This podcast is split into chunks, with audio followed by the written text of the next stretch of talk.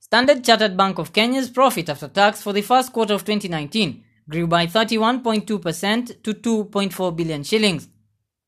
Non-interest revenue for the period grew by 5.6% to 2.4 billion shillings, while net interest income grew by 2.8% to 5 billion shillings compared to a similar period in 2018.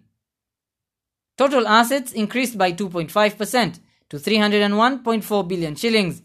Provisions reduced by 61% to 415.1 million shillings. Investment in government securities went down by 7% to 104.2 billion shillings. Net loans grew by 3.3% to 117.6 billion shillings. The company also recorded a 0.3% increase in deposits to 232.8 billion.